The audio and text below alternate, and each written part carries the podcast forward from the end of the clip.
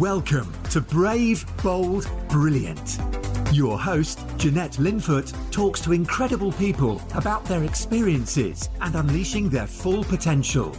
From the boardroom tables of big international business to the dining room tables of entrepreneurial startups, embracing opportunities, overcoming challenges, taking risks, while staying true to yourself is where the magic happens. So, welcome to the Brave, Bold, Brilliant podcast. I am joined today by a great guest, a very inspiring guy. His favorite color is yellow, and you may well know him from his podcast, Tej Talks. So I'm absolutely delighted to welcome Tej Singh to the podcast. Now, Tej is a property investor, and he went from a standing start of zero to 1.3 million pounds of property in nine months. Yeah, nine months. That's incredible. So, we're going to talk all about Tej's journey, how he used to be in recruitment, and kind of what he's up to now. So, welcome, Tej. Thank you so much. And uh, you, you said it was incredible. I think I would say it was incredibly stressful and incredibly challenging. But yeah, I, I like how you described it. we'll go with my version. yeah, let, us do the yeah. Excellent. Tej, it's unreal a real uh, pleasure to have you on. It, it absolutely is. And um, as from one fellow podcaster to another, um, it's great to have the chance to talk and hear your journey. So if you don't mind, let's do that. Let's you, you know jump straight in with your journey, where life started for you and kind of how things have evolved. Yeah, sure. So I think uh, where I would kind of start it is probably university. So um, I went to King's College London, studied biochemistry. I was kind of uh, on my way to do something in science. I was never going to be a scientist. I, I, really couldn't deal with it and the lack of people and the, just the repetitiveness. And, you know, scientists are incredible. They change the world and, and they do so much more than anyone realizes. But it just wasn't for me. So, you know, I was at university, have time in my life. I studied abroad in my second year in America, which was just, you know, it was just incredible. Uh, came back to England, which wasn't so incredible, and uh, yeah, finished off. I, and actually, you know, I think people have said this for many years, but graduate jobs are incredibly difficult to find. I think I had like forty-five interviews before I got a job, and it wasn't even a job; it was a um, kind of a paid internship thing. And I had a good degree, good university, good grade, you know, I don't know. So, you know, it was a struggle then, and I suppose it still is a struggle now. And I suppose that maybe set something off in me where I thought, oh, so I've just spent three years and like, you know, three thousand pounds a year to now do forty-five interviews and only get an internship. So, okay, so I think something there, you know, subconsciously was like, this doesn't add up. What? Why am I doing this? Anyways, I got a job moved on to a second job and it was within uh, medical education. So it was marketing for doctors and nurses. So you had to be i say you have to be they claim to be more scientific and accurate and figures based um, pharmaceutical companies are not exactly known for their ethics i suppose or kind of being accurate with figures. So you know we'll, we'll kind of leave that there before i get sued. Um, so it was you know working with that was interesting. And again something happened there where you know I'd look around. So we work nine to five. Everyone's in the office till five thirty six, and I I asked our CEO, who was just a bit of a well, I say CEO, he was just a bit of a schmoozer. You know those ones who don't do anything; they just talk and they, they say an adage and they leave, and it's like, oh wow. So you know, funny guy. But I said to him, um, hey, so you know we all we all stay past five in that. Like, um, I don't mind. I don't really want to, but I don't mind. Um, how is it added to our pay? And he must have pissed himself laughing, like, no, no, no, no. I was like, so why the fuck is everyone here then? like, what are you all doing with your lives? Go home and do something you fucking enjoy. Why are you here? Um, but then I found out, uh, I suppose this is in every job, I suppose, but particularly in this industry, it's normal. I also found out that a lot of people, a lot of our clients were idiots, like actual idiots, which is why they hired us. And we would have to treat them like so I don't know, like you, know, you and me, we have our own businesses, right? If we don't like someone, we fire them. If we don't like someone, we don't work with them. Solicitors, bro- whoever it is, we just say no. We couldn't really say no. And there was a lot of like having to be like uh, the small talk and then like big them up and oh wow what a great idea but we're not going to use it or it was just so much like putting them on a pedestal but they were like actual idiots so i thought again there's so many things adding up here that i'm like why do we do this why am i doing this and of course i wasn't the best at relationships with them because i had no time for their stupidity so then i left that job for like a 40% pay rise after about eight months went to went to the same place I had my internship at. Didn't like the politics, didn't like the culture. Basically, got fired um, because I wasn't performing as expected, which I wasn't. But at the same time, I was so relieved. You know, when you kind of think, "Oh no, like this is a bad thing," I was like, "Oh no, this is really bad. I'm so I'm so sad about this." Um, I think the scariest thing was going home to my mother and being like, "Hi, I'm 23. I just got fired after you spent 10 on my degree." And um, you know, so that was kind of the silent treatment was probably the worst. I mean, it's probably worse than anything she could say.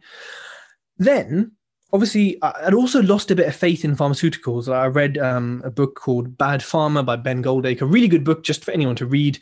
And you know, I just discovered things that I think a lot of people know. And I uh, um, it's more about the stuff they have done. Obviously, they're still doing stuff, but you know it's less clear now. I kind of wanted to do something a bit more ethical, so I set up a recruitment business, which of course is known as the the the, the you know the central part of ethics. But um, yeah, certainly wasn't that. And I spent three hmm, three and a half, maybe yeah, three and a half years, you know, running that business. I had no education in it. I had a friend who had a business who was apparently going to help me. I'm still waiting for the help to this day. So you can tell that I didn't um, didn't really have much help. And it was profitable from, you know, sort of the second week. Now, that's not a and I think profits doubled every year, but that's not re it's not hugely an indicator of like me necessarily. I think it also indicates that like sales, I suppose, it is a business where you can start with not a lot of capital, not a lot of knowledge, and you can do well if you have the right personality, which I didn't have. I'm not that guy. Like, I'm not a recruiter. It just does not suit me. Pick up the phone. Oh, you're a recruiter. Now we hate you. Like every day. So, you know what? That was Golden Handcuffs, I've heard it's called. You're making money, but you don't like it. Um, made money from that. And I kept watching like grand designs and amazing spaces. So, you know, big up those guys. And I thought, hmm, I like this interior design stuff. Property, assets, that sounds good. Okay. So I kept saving and saving and saving and thought, okay, well, in, I don't know, X many years, I'll do property. Because, of course, as we all think at the start, you need a lot of mm-hmm. money to do property, which I soon discovered isn't always the case. And uh, yeah, I sort of did run my business from home. It got pretty lonely, got pretty boring, and like just I don't know. I don't know what I was doing. I was making money, so it, it sustained me, I suppose. And yeah, I then did a few contracts, like working sort of in companies. That was good fun. And then I said, you know what? I kind of listened to podcasts, did a bit of education, not paid, but like books, meeting people, etc., etc., which is maybe a mistake that we can get to later. I then said, I can't do this stuff part time. Like I, you know, I struggle to focus anyway. But now I'm expected to travel hundreds of miles mm. you know, and do my business and do my, it just wouldn't work. So I had enough savings for about a year, maybe two years. Uh, I lived at home, so life was easy. How I missed those days. um, um, I won't say it too loud; the missus will hear me. But you know, I think like then, yeah, I, I, I quit sort of my business, I suppose, or I sort of quietened it down and went into property full time. And then, you know, as you said earlier, the nine months of hell ensued, and um, I came out of it with a portfolio and a, I would say, as passive as possible sort of income with some decent capital appreciation and not that much money left in. Um, a lot of lessons and a lot of scars. So that's my uh, whistle stop tour of my my main life so far. Fantastic. Well, there's loads in here, which I'm going to kind of dig into if I, if you don't mind, Tej. So there's a couple of things actually which stood out as you were talking to me, and I think one is about sort of values Um, and you know, you were talking about those earlier roles, you know, when you were in that sort of medical education and and the sort of the, the the sort of I suppose more corporate style jobs, if we if we may call it that. And and I guess that it seems to me that there just wasn't really an alignment with your values, the customer, and and kind of you know, so that you really felt um, behind what you were doing. Do you think that's fair? And and how, what part has values played in in the choices you've made? Do you think? Yeah, a hundred percent. That's a great way to to summarize it. There, you know, uh, I suppose for me, values values are kind of everything because. And I mean, look, some of them are like deep values, but some of them are kind of maybe more superficial. Like, I value people who reply to emails quickly. You know, um, I value people who understand what I'm trying to do and are part of the vision. Those are quite shallow, maybe, but then I deeply value people who believe in equality, who believe in justice, um, who are what I think anyway, good people. So I think I've got two levels. I think we all have levels of values, um, maybe business values and personal values, you could call them. And I think in order for me to grow as quickly and successfully as I have, it's because I've worked with and not worked with people who have the same or different values.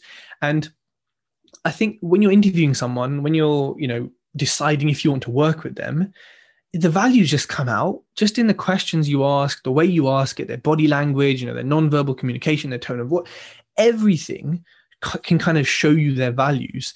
And so, yeah, values have been an important part that I haven't consciously thought about, but when I don't work with someone, it's always because of what you kind of said. Uh, there's a there's a there's not an alignment with them. But when I do work with someone, I'm like, hmm, we kind of you know we're on the same page in in different kind of chapters i suppose and and yeah i think it's super important and you know for your business to be successful customers clients suppliers whoever it has to align yeah, 100%. And, and, you know, it doesn't really matter whether you're talking about corporate world or, you know, a small entrepreneurial business, property, whatever. I mean, I, I'm with you, Tej, that it's always been so important that I really have respect for the people that I work with, that we, you know, we share those values. And, and actually, I'm passionate about the customer and, and serving that customer, you know, whoever it may be. So I think you're right that that value piece translates across. It doesn't it doesn't have to just be applied to entrepreneur, but you have to do your due diligence, don't you? yeah, always big time. So let's talk let's talk about the property a bit then tej because you had you know a very uh, fast journey shall we say in that first nine months from zero to 1.3 um, and you know someone listening to this might be thinking bloody hell god i could never do that. I, how the hell am i going to be able to achieve that? So talk, talk us through a little bit of the detail in terms of how you threw yourself in and you managed to, to kind of get those numbers at the same time as i guess learning a lot along the way as well yeah. So I think, you know, anyone who's thinking I could never do that, I think what you should be thinking is I can do it, but should I do it? Because, you know, to kind of caveat everything I'm about to say, when you know, when I look back, if I had grown slower, I would have grown quicker. You know, because mm. there were points where I had four or five refurbs at one point potentially with the same builder, which was a huge mistake. And I know, had I had one, maybe even just starting two weeks after the other, like if it was slightly more staggered, the learnings from every two weeks before would be applied and applied and applied, and every refurb would get 10 times better. But instead, the same mistakes were made across all refurbs. The same cowboys had an effect across all refurbs because they were too like they were it was too much at the same time. Now, Whereas if I slowed down, I would have actually ended up buying more property because at the tail end there would have been more because I learned so much. Uh, so, you know, I suppose you know I don't do I I don't regret go, growing that quickly, but I think people need to take a real look at their situation, their income, their end goals, where they want to be in a year, the market, which right now is just a mess in in many respects for buyers, and then say to yourself, Tej did it. That's great. You know, Jeanette has grown as well. You know, but do I want to be like them? Do I want to be like her? Do I want to be like him? It, it's totally up to people listening. But I think if if we look at some of the core principles, I think the first thing is people over profits. So of course, everything I do has to be profitable. Like it makes mm. no sense otherwise, unless it's a charity or it's philanthropy or something. So like how, how does this exist? Or what it means is that if you put people first, your profits will naturally be much greater You know, when I'm working with various members of my team, I'm looking at certain refurbs. I'm not considering the profit. I'm thinking, how can this relationship get better? How can we better serve each other? Um, and you know, I suppose even the level of tenants where I'm like, well, I could put in a cheap 400 quid kitchen or I could put in an 800 quid one, but which one is actually going to serve the people better? Which one is going to make me a little bit less profit? Maybe, but it's going to be better for the people. Um, and you know, when I'm buying properties, I don't think, oh, that's another 300 quid a month on my cash flow. I think, and this is maybe a slightly different topic, but I think, ooh, what kitchen we putting in? What bathroom we putting in? Like, I'm not thinking about the profit. I'm thinking about the customer, the client, the suppliers. Yeah. How can it be kind of in synergy? And again, going off people, knowing the right people and having them close is so important. If you invest far from home, you need good people on the ground, like third parties. So you need a good builder, you need a good project manager, whatever. But then you need a third party to project manage the project manager, project managing the project managing. Like because you just need a third person who's basically you to be checking on everything. And that only comes from your network and who you know. And then I think, really, to be honest, the biggest principle or, or thing is my social media and my brand.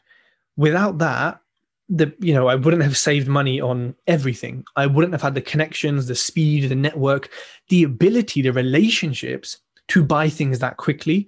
Um, you know, I wouldn't have bridges giving me discounts. I wouldn't have solicitors giving me discounts. I wouldn't have supply. You know, there's like 101 pieces that fit into property or any business, and I've saved and made money on every single one of them because of the brand um, the people I know, the people I meet, the people who want to help, the access the, to people's brains that I have access to in this game because of this is incredible. And then, of course, then in my investors, they've all come through Tej Talks and mm. they've funded every deal apart from the first one. And all the, well, not all the deals, but 30% of my deals have come through Tej Talks in some shape or form. If I've got money coming from it and I've got deals coming from it and I've got discounts and but this has given me every single step of the way. And again, if people think, you know, going to 1.3 million is tough, building a brand is bloody tough. So uh, what I'm saying is, I built a brand before I even did a viewing, had a property for six, eight, ten, however many months. And then I was able to grow so quickly. But they were both, in, you know, difficult in their own respects. So for me, social media encompasses everything I'm saying. Brilliant. We're going to talk about social media in a bit, Tej, but I just want to pick up on um, a couple of things you were talking about because, you know, often when people uh, talk about brand, you know, they tend to think of it as big companies or, you know, the Nikes of this world or the Apples. And, and of course, you know, brands like that dominate in their space, right? Clearly. But really, what we're talking about is identity. And I think when you're when you're also intrinsically linked as a personality with your business, you know you are often the brand. Um, so so the identity i think that you kind of give yourself the stories you tell yourself i mean coming back to your point earlier around you can do it you know absolutely believing it and having a passion and following your dreams but how that then plays out in terms of your identity and therefore your personal brand and your company brand is all intrinsically linked isn't it um you know so maybe just touch a bit around around sort of brand creation and and where that started from you because a lot of people i think might be thinking god where do i start with a brand? You know i haven't got a clue. Yeah that's a very good point there. And you know i think that's the distinction between the personal brand and the company brand. You know nike mm. adidas apple they're company brands. Although obviously when steve jobs was alive you know it was kind of a it was a, a sort of hybrid ish but they're yeah. still companies. I think what people have to have to look at is well, firstly, why do you want a brand? Now, if I had a little book full of all billionaires who were going to fund my deals, and I had all the agents I knew, would I be building a brand? I personally would because I love it. But 99% of people would say, hell no. I've got the money in this book and I've got the deals here. Why do I need it? So that's the first thing is that, you know, do you need it? Why do you need it? What's the aim of it? Secondly, the aim, as much as you want to raise finance and get deals, can't like it, it is that. That's the motive, I suppose. But that's not the aim. The aim is how can I entertain? How can I add value? How can I create something? How can I show people the reality of property investment or this niche within property investment? What can I do to it, comes back to adding value in whatever form um, or way that is. Once you kind of get that down, then it comes down to consistency and persistency. So, you know, there's, I don't know how many Instagram, Facebook, TikTok, Clubhouse, um, in LinkedIn, you know, that's just a few. Those are probably the main ones. Um, I think Instagram, I say Instagram, but like, okay, I'm on all of them. Again, I love this. And we're also in a lockdown. So it's not like there's a huge amount else going on. Everything's overpriced. What else am I going to be doing? Um, but you know, focus on focus on two, I say. Um, really, you know, you, when you're starting out, maybe focus on one and just be amazing at it. I love Instagram. That's my favorite, you know, Facebook kind of second, I suppose. Um, but pick a profile um, so pick a, um, a social media app stick to it learn what works on that platform the main thing for me is content content and engagement so if you're putting that so look content is so so important but if you're putting out good content but you're not engaging with anyone else no one's going to engage with you. Whether it's an ego thing whether it's just pure visibility or you know reciprocity if you're not commenting and liking on other people's stuff yeah they're not going to give it to you no matter how good your content is. You know when you're not gary vee you're not you know whatever people aren't going to flock to you naturally yet. So you have to put good content out there but you also have to give love to get love on your content now those two together along with being social on social media so sending dms to people messaging all your followers getting to know people those three principles done with consistency and persistency you know are going to build you a brand now within each of those things, they're verticals. There's, you know, again, 101 things you can be doing in each thing to make it what it is. And those are tips, tricks, hacks, whatever. But for me, I think that's the best way I can explain how to build it is with that, with those top level principles, which people don't stick to. They do bits, they do a bit of content or a bit of engage, but they don't stick to those principles to support everything and make it work. Yeah. And I think also I mean, certainly I had this, Tej, where I'd been in the corporate world for a long time, you know, 25 years as a CEO running very large travel businesses. And I almost had to get out of my own way with social media because I had, you know, there was a blocker in my mind. I knew it was great and I knew it could deliver, you know, fabulous things for, for, for me, for the business, and to be able to help other people.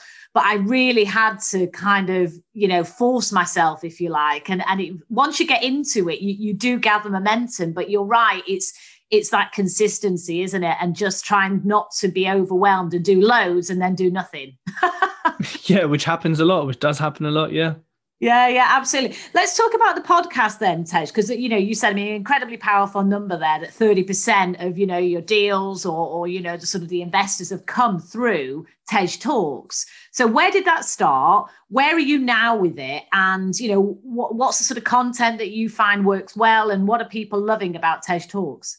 Sure. So um, it started because I, I won a ticket to an education provider's, you know, whatever masterclass, four day, I don't know what they call it now, thing.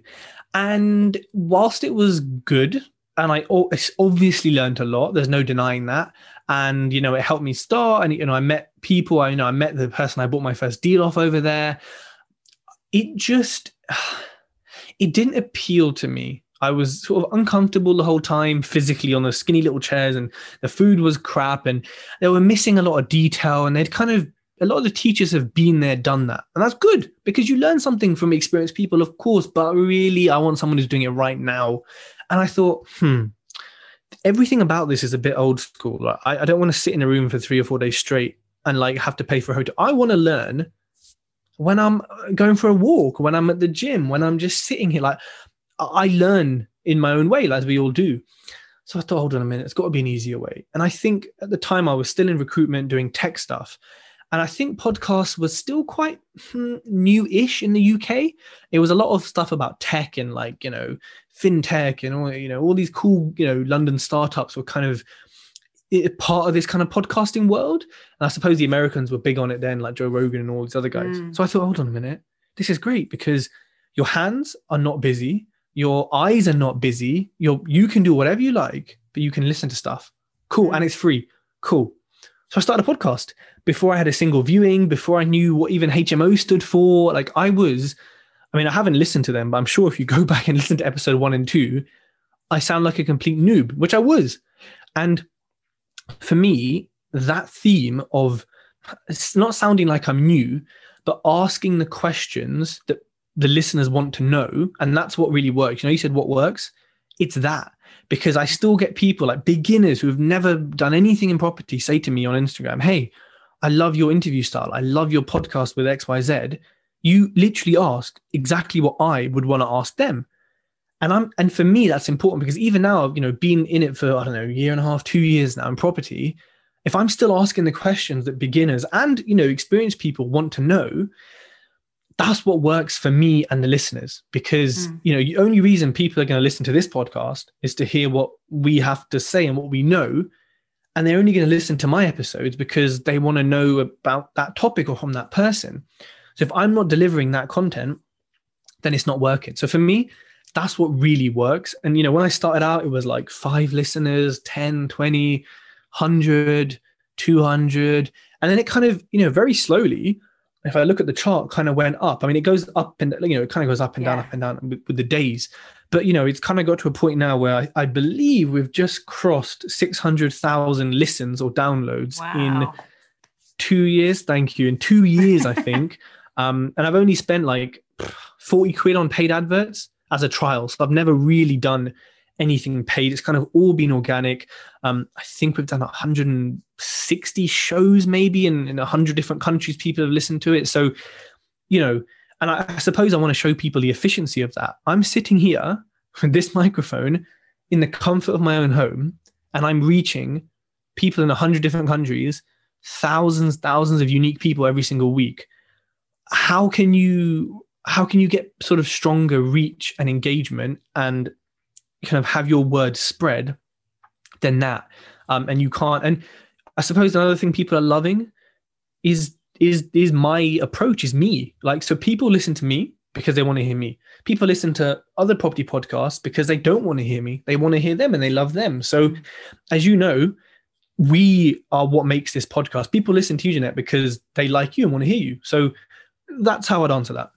Yeah, and, and it comes back. I mean, that's brilliant. And congratulations. That that's phenomenal success and uh, very inspiring actually for anyone listening and just shows the the power of podcasting, which um, is a topic very close to our hearts. But I think the other thing that shines through um, to comes back to this whole piece around brand and identity and being you and being authentic and you know, at the end of the day, okay, I've got a Mancunian accent, and that, that some people that will get right on their nerves. Other people will go, well, you know, she's a she's a she's a good solid northerner, and and that's fine, isn't it? You can't you can't be everyone's bag. Um, but I think about being yourself and a conversational style that adds value um, is the way to go for sure. And you've done that in bucket loads, which is which is brilliant. Um, I want to take you back a little bit, Tej, if I may, because there's so much good stuff in everything you're saying as we go. And you talked about when you were 23 and you'd you'd got fired from the from the job you were doing, and you went back and to tell your mum. So I just wanted to sort of explore a little bit because I know you started at sort of university uh, when you were telling your journey. But t- take us through a little bit, sort of family life, you know, and, and sort of what it was like growing up as a kid, and you know the role your mum pe- played in in sort of how it shaped you as an adult, or your dad, or, or you know the people around you. Because I think it's nice to know the backdrop as well, um, in terms of your family sort of start, if you like, in life. Yeah, absolutely. So I think growing up was quite, I don't know, I suppose normal. Um, you'd class family as middle class. There weren't any sort of money worries. It wasn't in abundance, but I suppose everyone was quite comfortable. Um, I think my parents divorced in 2000 and I want to say 2002. So quite a while ago. I think I was fairly young when it happened. And I suppose that has had an impact on me as a person and, and how I perceive things and how I am. Um, I think a psychologist could probably see that when they speak to me, but you know, if mo- most people probably can't tell, well, I don't know. So I think you know, growing up with two houses was was interesting. I mean, I suppose I was too young to really sort of get it or kind of be bothered. I suppose the main thing was if I forgot homework in one bloody house, I have to go and get it or make an excuse to the teacher. Um, or if you know, it, the practical element was the the most annoying thing as a child, I suppose.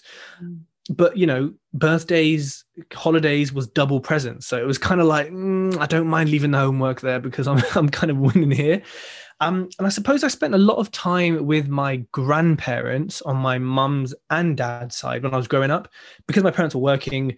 You know, they would sort of pick me up from school, or I'd be there because it was close to school. And I think being a you know in a Punjabi family, family is it's important, and you know it's kind of a a priority, especially when you're growing up. And you know, grandparents are. I would say I'm probably closer to my grandparents than my parents, mm. just just sort of the way it's happened. Um, and so yeah, I kind of grew up with them and my parents, and yeah, I mean, I think my, my both my parents have had a kind of impact on me.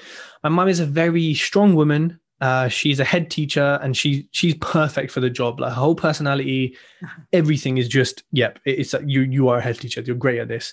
Um, my dad's a photographer, and actually, this microphone, any audio visual stuff anyone has on Tej Talks, it's from him. So you know he's kind of really helped me actually on that practical side. So yeah, I think growing up, I you know I think a lot of people. Well, I, I suppose I suppose there's two main kind of camps. There's one where your parents are like, do what you like, we don't mind. And there's one where they're like, no, you have to be this, you have to do this, and have to do that.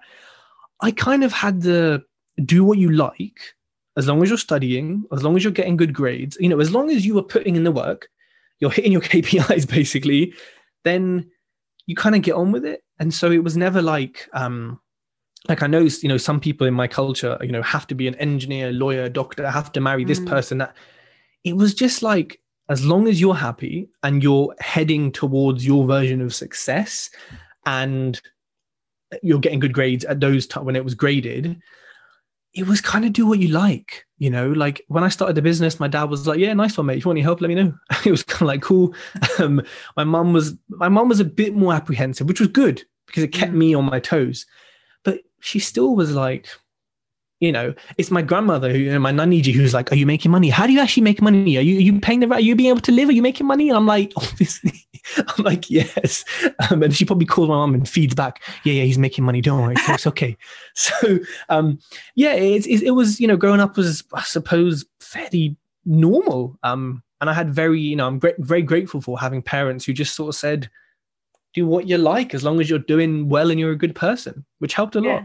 Yeah, well, obviously you've got some massive role models and kind of you know um, backing there on, on, as you say, grandparents and parents. And and where do you think the entrepreneurial spirit comes from then, Tej? Um, I maybe it comes from defiance because my mum is not an entrepreneur. My dad is arguably, but he's not sort of in the same um sort of like I don't know how to describe. He hasn't got the same fire I was like, I mean, he's obviously a lot older, but he there's a different type of eh, entrepreneur. He's probably a happy entrepreneur, you know, kind of takes it a bit easier, but he's actually really happy and he he's not chasing the endless goal like most of us are. So there's probably something to learn there. Um, I think it comes from defiance. I think, you know, like you know, as I kind of said early on, those little things I noticed in this job and after uni, and I think just being like, why do I have to do it your way? Why, mm. why do I have to wait until you think I'm good enough to give me a pay rise of 3%? Why do I have to, you know, um, be in here past six because our clients are idiots? I just think it was me being like, nah, I can't deal with your way. And something I looked at some of the owners of like these companies, and you could tell they were kind of, you know, they were wealthy. You could just tell, right? Uh, and I kind of just thought, hold on a minute like I'm here hustling, doing all the work, making pennies, and he's making pounds mm. off my, you know, pennies. Who is he or she?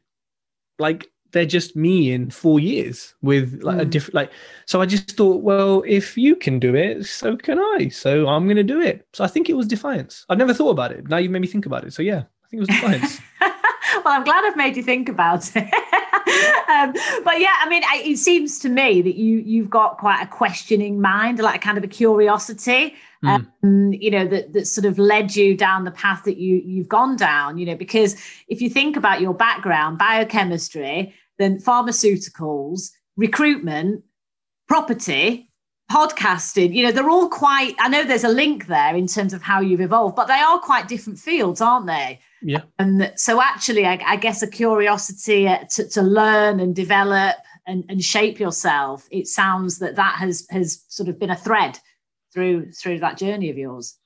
I agree. And I think it's the analytical mind coming from science. I've loved science since I was a kid. Mm. So, you know, if you said to me, I don't know, property prices in this area are up 10%, I would say, show me the figures.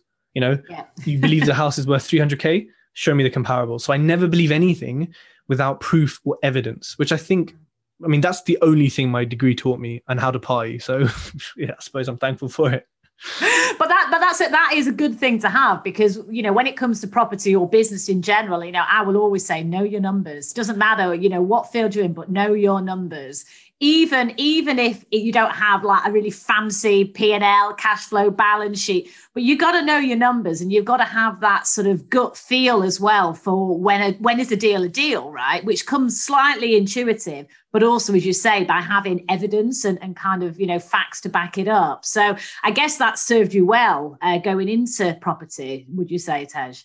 A million percent. And i kind of realized mm. this as i was going through that i was always questioning stuff and certain people would be like oh, it's normal. You, just, you know, agents. Oh, yes, this house is worth 400 grand, mate. Oh, well, is it? Um, so I think without that, you can't really analyze deals without it to an extent. So I'm quite fortunate that I naturally had it as like one of my strengths, I suppose. Mm, yeah, and obviously you've invested. Well, not obviously. Actually, a lot of people might not know this, but I know that you invest in South Wales. Um, why did you choose down there, and kind of what was the approach? You know, what was the steps you went through in terms of deciding on your investment area, Tej? So you know what? It's nothing special, and there's. I mean, you know, South Wales, a beautiful place. The valleys are lovely. Everyone is so friendly. It, you know, I love being there um, apart from the rain, which means I can't get any roofing work done. But uh, like for me, it was very similar to everyone else. It was okay. I've got this much cash. I wasn't really thinking about how much I could have in the future. I just got this much cash. I want to pull it out. I want to do BRR. I also want to be able to flip it if you know I need to, and I want to do some mm. flips. I lived in West London at the time, so not too far from where I am now, but straight off the M4. I'm there, hour and a half, two hours. I thought, right, where's close? Where can I do BRR that works? Liverpool, Yorkshire, Manchester at the time, you know, great places to invest. But four hours minimum. And I thought, mm, you know what, my, my grandma and Naniji lives in Birmingham. I could stop over. I just thought, no, you know what? And Birmingham didn't work. I, I wanted to invest there, but it again did not work, like figures wise, eh, kind of market wise. Strong sales market, strong rental market. You can do BRR, cheap property prices off I went. And, you know, just watching sources, watching other people, doing my research, you know, there's a lot, I suppose there's a lot of steps you kind of go through. Took a bit of time. But yeah, th- th- there's nothing special. People always want to know this one, but my answer is so um so generic, I suppose. Yeah, well, no, but they're all really good points actually for any, anyone listening. I mean, for those that know me, know that Chris, my other half, who's my life and business partner in the property side of things, you know, he's a he's a Swansea Jack, you know, so we know that very well. And when we were, we lived in London for many years, um, only recently relocated. But when we were deciding where do we want to invest going forward, we have invested investments in London and in Cambridgeshire, but we said, oh well, it's probably going to be Manchester or or Swansea because that's where we're from, you know. So makes sense to look there. And we ended up choosing Manchester because of family reasons and and and, it, and the numbers work for us up here. But yeah, Swansea and that South Wales is is a good a good option, isn't it, Tej? Uh, you know, based on the criteria. But I think the point here is be clear on what it is that you're trying to achieve and what's your criteria might be different to someone else's. Um, so you can't just sort of one size never fits all, does it, with this kind of thing? No, I agree. has to be has to be suited to your goals, your situation, and your end goals. Yeah, and and um, earlier, Tej, you know, I mean, obviously, when you decide made that decision to go into South Wales, and when you were talking before, you you were so, talking about your network essentially, and how you've built a really strong network through social media, also from just kind of being out there and, and being a quite a personality, I guess, um, with people. How important was network in getting you going when you decided to get into property, and how important is it now compared to the early days? It's probably equally as important, but for different reasons. So now it's like, oh, can you go check on this house? Can you go check on the builder? Can you do a viewing for me? Um, you know, can you send me a video? I can't be bothered to view it, Mr. Agent or Mr. Auctioneer. Um, but in the start, you know, I suppose while it was still in its nascency and I was building it, it was more a case of, hey, you know, this area, what's it like? You know, or, mm, what do you think about this deal? And what do you think about, you know, will I get good tenants here? And oh, is this agent any good? Or, you know, mm, uh, can you trust them? Or, or can you give me a builder's recommendation? Still kind of similar now. So I think they were both equally as important. But at the beginning, at the beginning, I was less confident. I knew less people. I knew less resources and tips and tricks to, you know, to help me so it was more valuable and in a sense. Mm. Now, if my network can't help, I know a way or someone or something or you know somehow to fix an issue. So equally kind of as important, but slightly more valuable at the start because I was less uh, knowledgeable.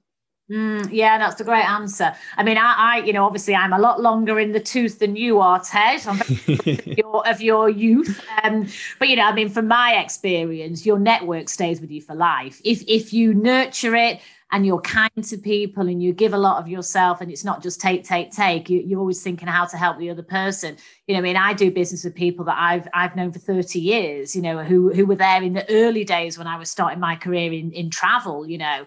So I, I think it's a great a great piece of advice to, to continue to nurture that network. And you you will call on it for different reasons at different times as you say. Um, and sometimes it's just a, a safe place isn't it to bounce ideas around you know in informal mentors or you know if you just need a bit of reassurance or get some information so it's so it's not just about the deals it, it works in so many different ways i always think tej yeah i agree absolutely yeah, brilliant. I've got a couple of final questions. Well, actually, before I, I ask the final questions, because you've had such an illustrious career and business life so far, but you've also got a book, haven't you? So just talk, t- tell us about the book, because that's the next evolution for, for Tej.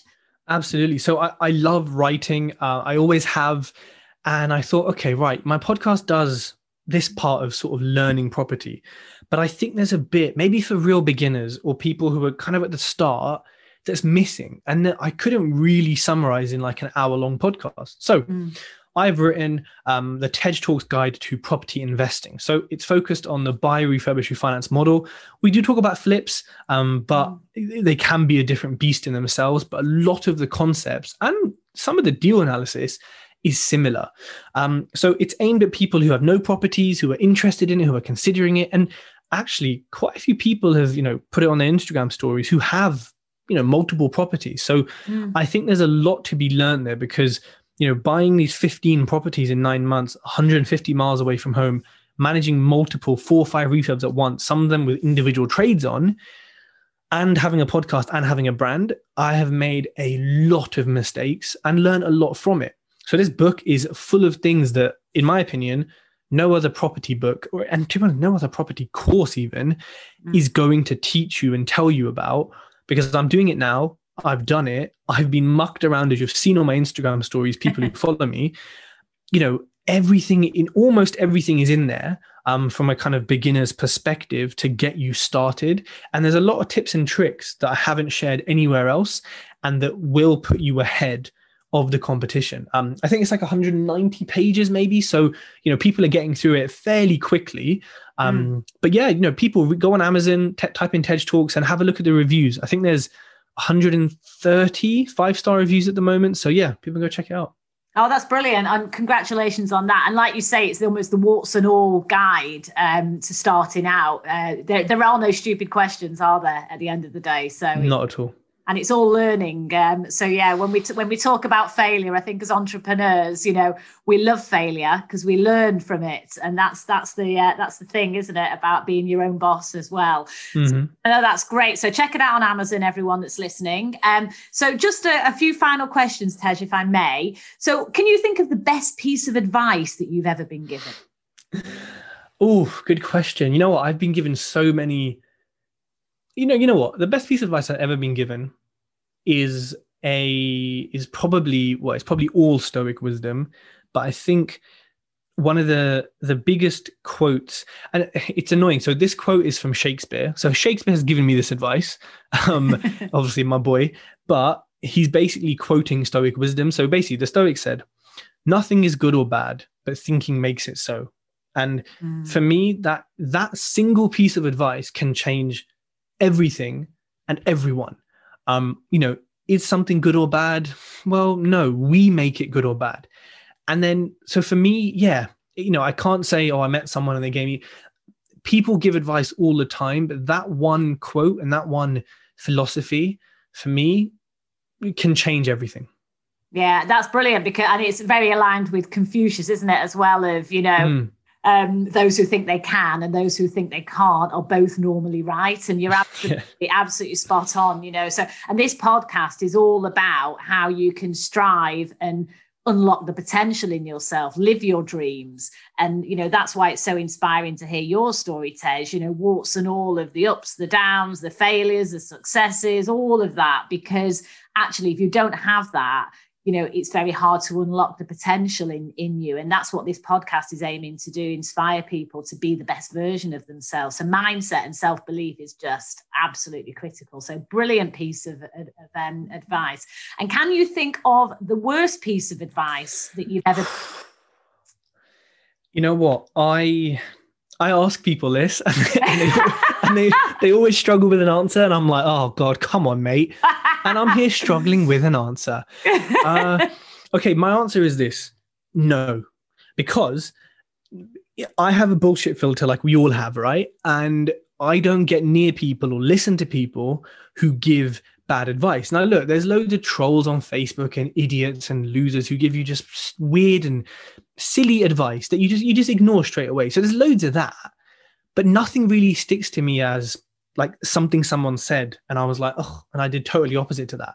Because mm. if someone has given me bad advice in my opinion it's gone through the filter and it hasn't made it into the brain. It stayed in the air. Yeah. So i can't remember it because i don't accept it. And i've never really been given advice that meant to be good that turned out to be bad.